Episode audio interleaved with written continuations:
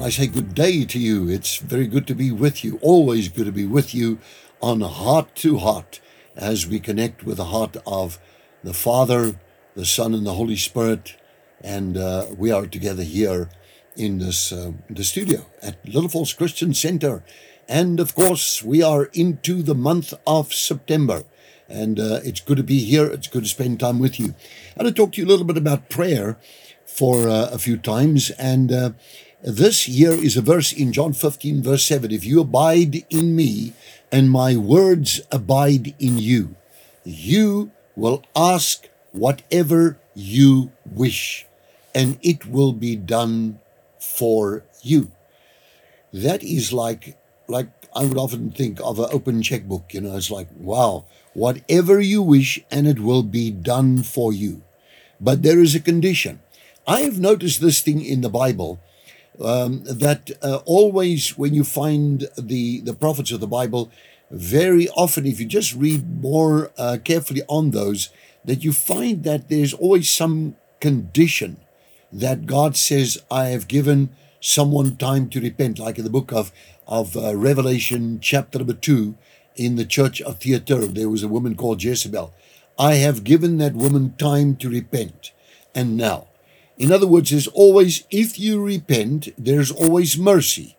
And there are always things that we need to make sure. You know, it's, it's like we got to clean our lives if you want the answers we want.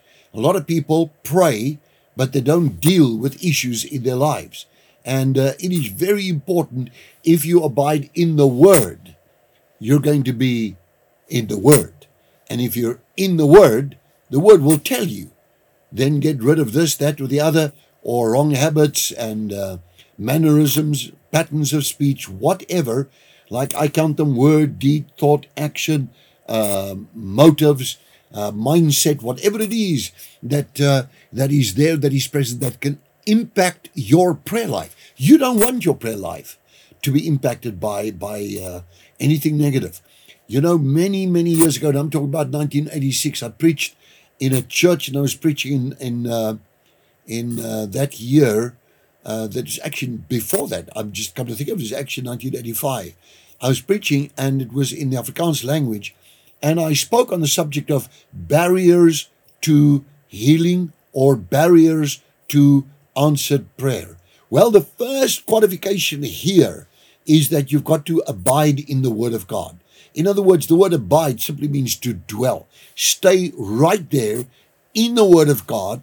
It is the words that abide in you, and God's got an amazing way of impacting one's memory if you take that right and you somehow or another, God brings it back to you, to your remembrance.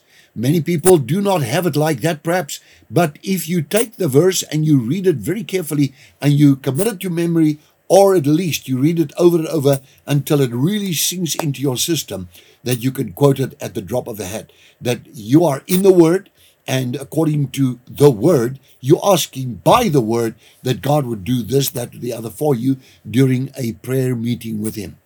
I'll be back with you tomorrow on Heart to Heart. So, Father, I thank you for the ability to abide in you and to abide, literally stay within your word, stay within your word.